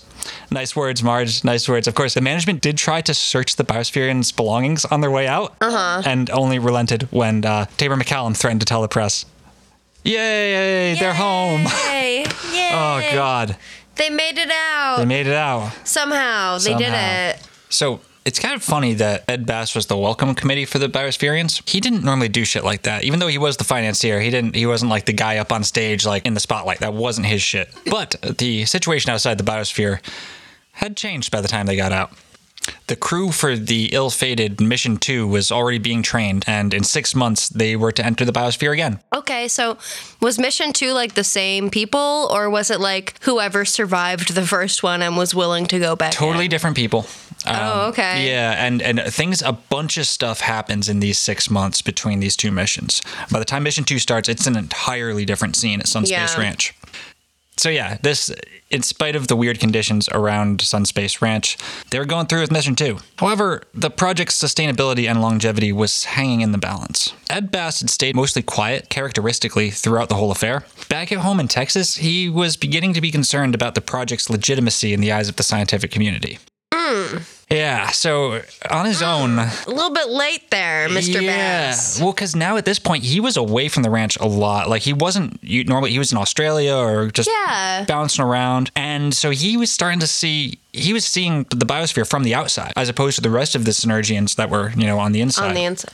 And like Ed was a partner, he wasn't able to really be controlled by John and Margaret, even though he loved them and like looked up to them and shit. He Yeah. was a, a full partner. But he was like the financial backer, so in a way, like he he was more the controller than anyone. Well, see, the thing is that John Allen was actually really good at business bullshit. Ah. And he engineered this like insanely complex web of like corporations within corporations and shit that made it so him, Ed, and uh, Margaret were all like equal partners in this, even though. Wow, good for yeah. So back in Fort Worth, Ed brought together a bunch of well respected scientists from such places as NASA and the Smithsonian Institute. So, like, of the top of the top, he brought them together to form the Biosphere's Scientific Advisory Committee, basically to improve both the actual science being done and the scientific reputation of this behemoth my boy had dumped 200 million into. This would, of course, turn into a power struggle. Yeah. Uh, so they had the scientific advisory committee had to make an assessment of the situation, make improvements and shit in 1992. Too many big cheeses in there. Yeah. So yeah, you you know you can't have too many big cheese. can't have too many big cheese. You got like a cheddar in there. That's too powerful. that's too And like a parmesan, like Yeah. it's too much. You have to have like a brie in there that's more soft. It's just too many big cheese at once. Sorry, I'm thinking about cheese.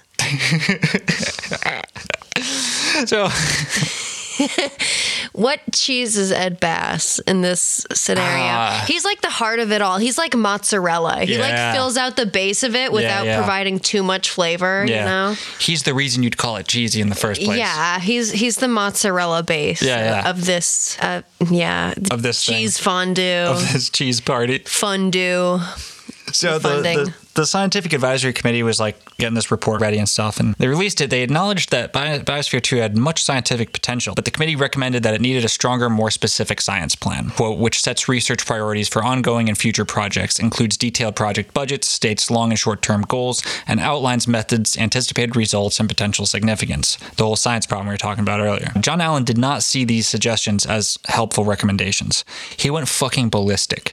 You know, he was yelling that it was an attempt to control us and that, uh, and quote, Ed's trying to get rid of us. He's going to use this scientific advisory committee to get rid of us so that the establishment can take over this project. The establishment.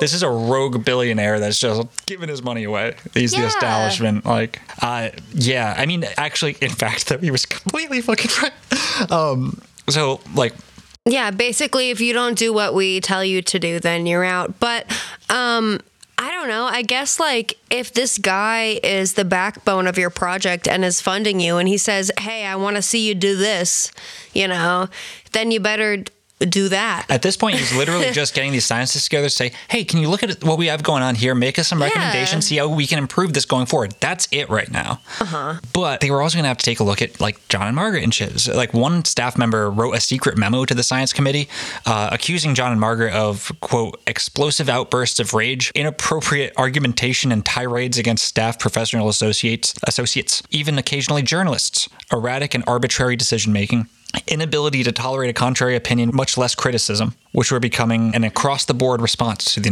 to the external world. Okay, so they're control freaks. Yeah, they're complete fucking Yeah. control freaks. And John Allen wanted to defend his terrain. At one Biosphere 2 board meeting, he suggested that the members of the Scientific Advisory Committee as they were not employees of the project, not be told any information that could be considered proprietary. And then Okay. he went on to suggest that all all the science, all the scientific information about Biosphere 2 would be considered proprietary. Eventually, even the scientific advisory committee fell apart. There was a closed door interview session with Ecotechnics members, and uh, there because of this like closed door session where they discussing all this shit, there began to be ex- argumentative back and forth phone calls between Oh the God. Biosphere, Ed's office in Texas, and the advisory committee. So, like everybody really just kind of went a little bit insane. They just went fucking nuts. Like, because the whole point of this is to share information and to gain information from what they glean from this experiment, right? And to see, like, oh, let's see what happens and what could be gleaned from that. That's useful. Yeah. Uh, But meanwhile, he's just like making it so difficult for everyone and putting up all of these, I don't know, borders to accessing information that is Yeah. not necessary at all. walling himself in shit. Yeah, Like, just to like maintain um, some facade of control. yeah, uh, like Ed at this point still like loved John and Margaret in his way, and like he eventually fired the secret. Ed fired the secretary of the scientific advisory committee, and then the rest of the members of the committee all quit. One of them said, uh, the conservation biologist Tom Lovejoy said, if we had felt that we could have made recommendations about the science that would be appropriately entertained, we would have stuck it out. But they were just like, there's nothing we can do here. Fuck it. But there was still another question beyond the science and the reputation. What about the money? What about the money? What about the money? How is this thing going to sustain itself economically? Ed had already dumped $200 million into it, but even he knew that he c- couldn't keep it up much longer. Biosphere needed to generate income in some way if it was going to survive. gift shop? Yeah, yeah, yeah. No, they already had the gift shop. Yeah, I it wasn't, know. you know. Like, how much money could that gift shop have possibly made too? But this is in, in like a rare interview. Ed said, "I've had the expectation. I think everyone else involved in the strategic level of the project has the expectation that those sorts of discoveries and the activities that will flow out of it then will, will be there. It is principally a research and development type project." But it's not one that is expected to have to be continually funded and supported and so forth. At a point, once the investment is there, once the apparatus is there, it takes care of itself, is what he said at the beginning. yeah, And uh, that's what you would hope. yeah, Terrell Lamb, Ed's press uh, representative, said he he believed in them, referring to John Allen and Margaret Augustine. He trusted them and he believed in the project. In general, he always gave them the benefit of the doubt in every single crisis. They had very specific ideas about how great they were at what they were doing, and they just kept telling Ed that they needed more money.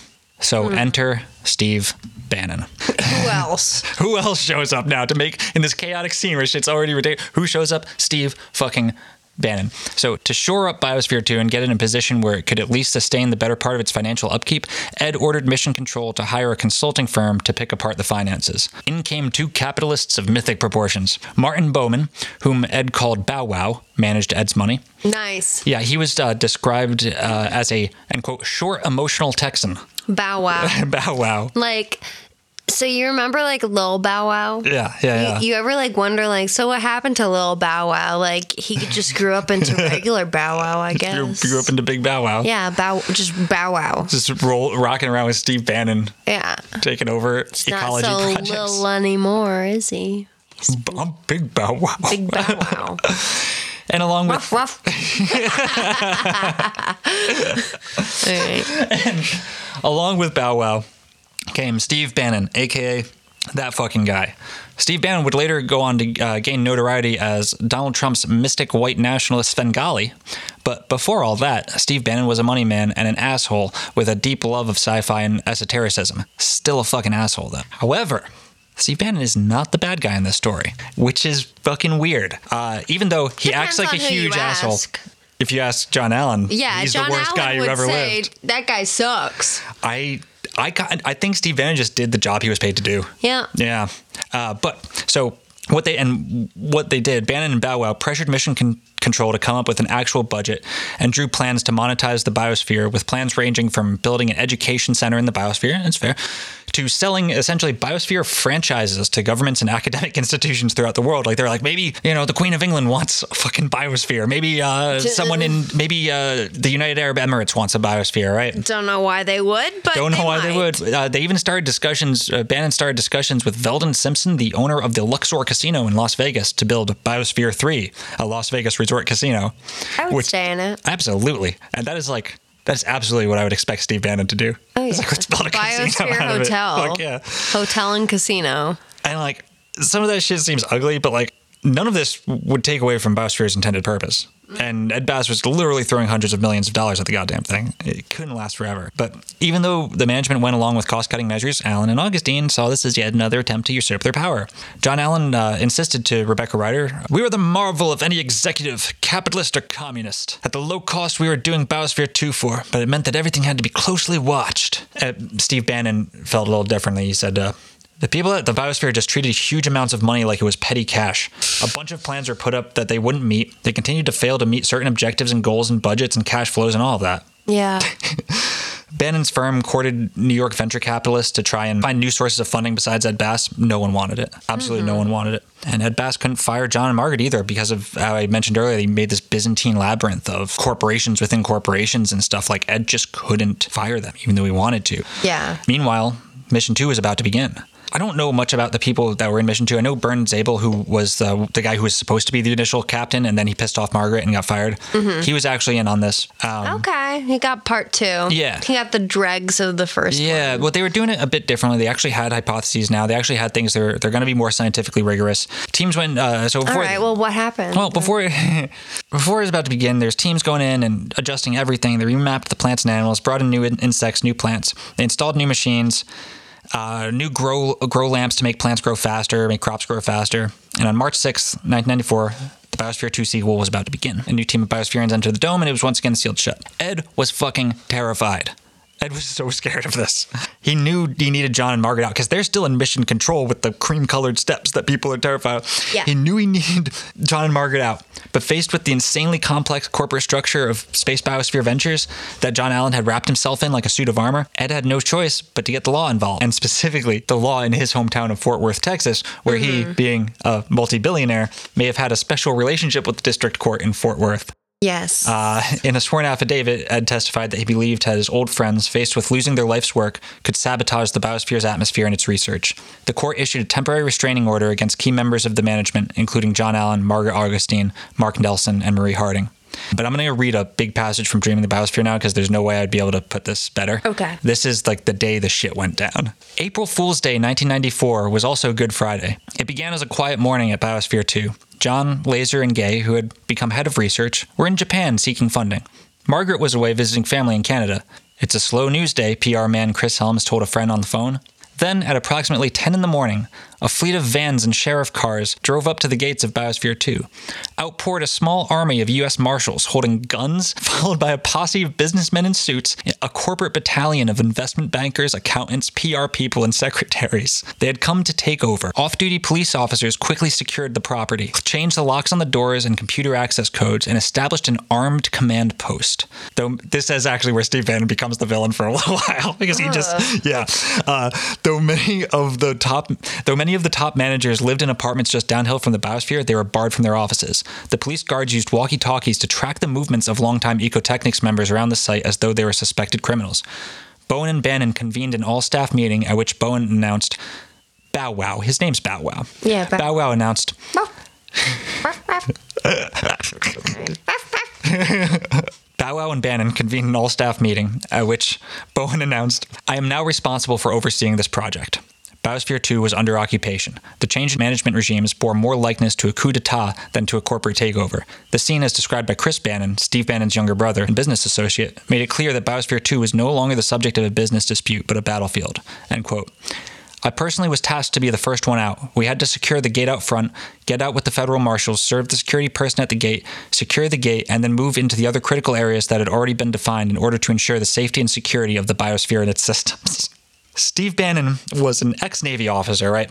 Now LARPing at war on the grounds of Biosphere 2. The Bannon brothers also used they used interesting language in their assessment. Bannon brothers. Yeah, The- they used words like "diehard loyalists" as if this were actually a military occupation in the Middle East instead of a corporate takeover in oh Arizona. God, they love it. They, They fucking love they it. fucking love it. Yeah. Yeah. So the employees and residents of Biosphere 2 had varying reactions to the takeover. When Bass's pub- publicity representative, Terrell Lamb, came into Chris Helms' office and told him, We're here to take over, he fell into her arms, sobbing in relief. Um. When- Okay. Theater nerds. Yeah. When Martin Bowen and Steve Bannon's faces first appeared on the Biospherians video conferencing screen inside Biosphere 2 to tell them the news, actually picture this. All of a sudden, on April Fool's Day, all of a sudden, Steve Bannon's on your TV screens, Okay. and he's telling can you, see it. he's telling you, uh, we own this place now. We're taking over. They I thought it was a, it. they thought it was a fucking joke. They all assumed that it was a practical joke or bizarre training exercise to test their resolve. Like Mm-hmm. Biosphere and Charlotte Godfrey said, uh, it was April Fool's Day, and here they are saying we've taken over the Biosphere. We've taken it back in the name of Ed Bass. the Biospherians were given the option to leave, but they chose to stay inside. John Allen was in Japan staying with friends, but two of the original Biospherian loyalists, Gaie Alling and Laser, heard the news and flew to Arizona. So mission two is it's going. They're doing shit. Uh, in the middle of the night, Alling and Laser drove to the Biosphere. Right? They parked their car way out. They they snuck past the off-duty police officers patrolling the grounds. They made their way to the Biosphere and smashed the windows. They smashed the windows of the Biosphere. Well, Uh, fuck. That yeah. kind of ruins the whole fucking thing. Well, they they they opened the airlock to signal to the Biospherians inside that they were free to leave. They weren't trapped by Steve Bannon anymore. Of course, they didn't. They didn't leave. They weren't being held hostage. Yeah. Uh, Gaie Alling said of this act, uh, "We didn't know what to do. This was such a devastating thing to see happen to a biosphere that we loved so deeply. I still felt more attached to that time to Biosphere 2 than Earth. I realized this was a historic decision, and that if I sat by and didn't do anything, the history would be changed forever, and that the future of closed systems would never be achieved. That long-term human habitation in space would be forever jeopardized because." but we're still here, aren't we? Because as former NASA astronaut Joe Allen said, this was similar to a crew being up in a space mission and having mission control stormed below by cops. My only option was to open those doors. It was a pretty frightening decision to make. Then they ran after us with helicopters, and we were running for our lives. They sent helicopters after us looking for us, and we were walking back to our car. We were leaving, and we saw them. We heard from our friends that they were storming our, their apartments with guns. This was a project under siege. This was out of some really weird war movie. Of course, it's, it's all fucking insane. Three days later, they're arrested by Arizona police, and Ed Bass sued them. Like they didn't Yeah. serve it. Like This is all so weird. it's so fucking weird. Um, so bizarre. so that June, three months later, Ed settled out of court with the rest of the management. John Allen relinquished control at last, uh, and they signed over the rights to the biosphere and other ecotechnics properties around the world to Ed Bass. No one really knows what the agreement was. It was a sealed thing. Uh, Rebecca Reider wrote Humanity had once again been kicked out of the Garden of Eden for aspiring to divine knowledge. And with their ah. signatures at the bottom of that secret agreement, one by one, what did they learn that we don't already know? one by one, the creators finally let go of their new world. It's what I wonder. I don't know. What did they learn that we don't I know? have no fucking idea. But so afterwards, Bannon and Bowen ordered any traces of the Synergians to be destroyed and removed. Uh, Energy. So this is I love this fucking story. So it's there was this dude who worked at Biosphere, Steve Bear Pitts. His, his nickname was Bear. Bear pits? Steve Pitts, aka Oh. Bear. Yeah, Steve. Okay, bear yeah, pits. But it's, it's really like funny bear when you space pits, Yeah. not like bear pits. Steve Bear Pitts. Like, That'd be like terrible. No. Smelly, but he smells. No, he is a. Bear armpits the way I said it would would would imply that. Yeah. He was a staff scientist descended from uh, the Cherokee medicine tradition, and Oh, Steve. I'm sorry. Boy, do I feel like an asshole. So.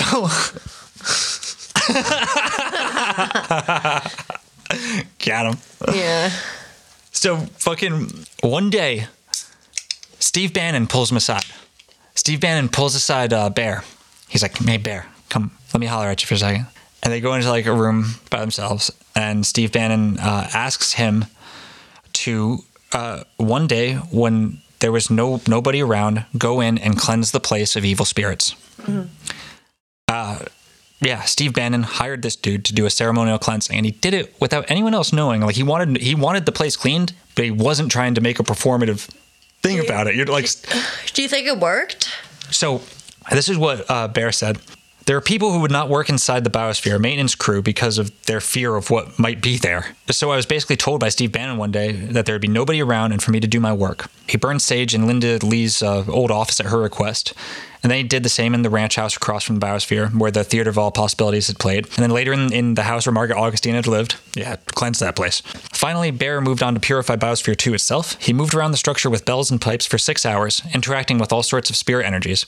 Bear was not surprised, he said, at the new business manager's request for purification. He said, in quote, if the spirits exist, and then you don't want to piss them off. You want to enlist their assistance, and you want to give them an opportunity to either stick around or go away. Mm-hmm. And uh, even even Steve Bannon realized what kind of intense energy had moved through the biosphere. I thought that was just really interesting. Um, yeah, I wouldn't doubt it either. Yeah. Like, Shortly afterwards, the new money and funding that came in didn't see much use for the human habitation element in the biosphere, nor the poetry of a self regulating system. Mm-hmm. So Mission 2 was cut short, having lasted only seven months. Slowly, the biosphere became something different. It evolved. Yeah, it doesn't seem like a place that people need to live in, but it, No. it could be a cool greenhouse. Yeah, exactly. Yeah. Um, in the years that followed, Bannon and Bass managed to convince Columbia University to take control of the biosphere. As nature of the place changed, the old guard of the biosphere slowly trickled their way out, replaced by scientists who had no emotional connection to the biosphere but wanted to poke at it. Columbia University used the, the space as a research tool to investigate climate change and other serious problems, but just like the previous owners, they found the cost to be too much to bear. And so they had to get rid of it. Eventually, though, the University of Arizona would buy it, and it still exists, and it's still being used by the University of Arizona to this day. It is mm-hmm. not a closed, self regulating system, but it remains an important and completely unique tool in the study of our world and our relationship to life itself. And I would, I would argue that in this way, it proved itself to be what it had dreamed to be a self regulating system showing the symbiotic yet often destructive relationship between humanity and nature. That's true. It was what it was, and it is what it is. it's definitely a tool for learning, that's for certain. Yeah. And it still has a YouTube channel It still run by the sure does. University of Arizona. And You can as- see what they're up to. as for uh, as for the rest of everyone else, John Allen became Johnny Dolphin once again. Now in his 80s or 90s, he still gives talks at knockoff Burning Man festivals, and he like along with uh, a bunch of other biospheres still lives at Synergia Ranch. He uh, he wrote this stupid poem about the takeover. It's called The Takeover. A piece of engineering. Bankers think money rules the world. Courts agree, cops agree, lawyers agree, politicians agree. Billionaires take a bow, sellouts take a cut.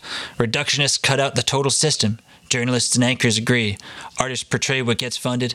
Scientists research what they're granted. Yay, Johnny! Wow, so deep. That's basically just what he's doing. I mean, he's still giving dumbass talks and shit. Um, All right.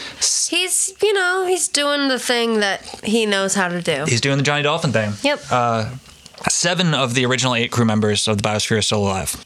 Roy Walford, the doctor who had been investigating life extension before and during his stint in the biosphere, had kept on living as an artist, photographer, and documentarian, cheerfully playing the role of the eccentric trickster well into his 70s. In 2004, he was diagnosed with ALS, or Lou Gehrig's disease. Roy suspected that it may have been his years spent in the high nitrogen, low oxygen environment of the biosphere that caused the irreparable damage to his brain. There you go. He attempted to preserve himself cryogenically to be woken up in 50 years when he assumed they would have a treatment. Okay. The freezing process failed, and Roy Walford died. Yeah. Yeah, You don't say. and uh, that makes me sad because I really like Roy. If only he could like live forever. Yeah, and so and that's the story of Biosphere 2, or at least part of it. There's a ton we weren't able to cover. I would recommend the book Dreaming Biosphere by Re- Rebecca Reider. It's a great long book. It goes into so much detail and everything, and yeah, that's What's nice about the biosphere is that like it's still there. Yeah. You know? I mean, I, I really think that like I I call it a an a complete 100% success because it proved itself to in a way be a self-regulating system. The thing survives and it's found other sources of energy and shit. And yeah, it's not the thing it initially was. It evolved. And that's, That's what things do. That's what uh, ecosystems do. Mm-hmm. It's just another part of this weird strange place. yeah, this evolving system that we call Earth, that we call the universe. We call Biosphere 1. Biosphere. yeah, No, this I'm- um, biosphere that we live on. I don't think I'm ever going to use the term biosphere one ever again. Uh, I'm gonna think about it though. I'm definitely going to think about it. It's Like, going to stay with me for a while. My mom was telling me about someone who builds boats today, and the first thing I thought about was like, oh yeah, biosphere. Yeah, they the built a boat. they built a They built boat." the Heraclitus. yeah, they built a boat. I'm like, oh god. Ooh. Yeah. Ah. it's gonna stick with me. yeah, hell yeah. Anyway, guys, thank you guys so much for hanging out with us, listening to us ramble, Uh, comment, like, and subscribe. wherever podcasts are sold.